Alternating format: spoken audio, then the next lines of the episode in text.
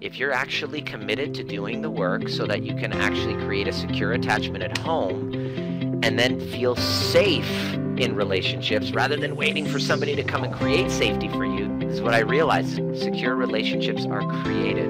It's not done by chance. In other words, I love Diana, but if something were to happen and I'm not with her, I have absolute faith, confidence, and belief that I can create a secure attachment. And so could she.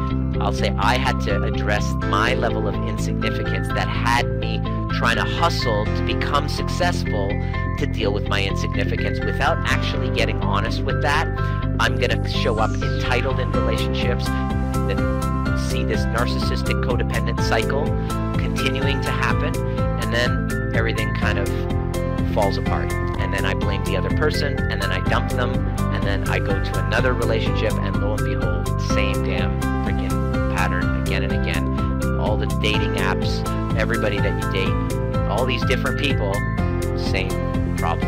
And then it's like, okay, so it's time to get humble, address the common denominator, nip it in the bud. My transmission for you today is to make a priority and go all in with creating safety inside of myself so that then I can have.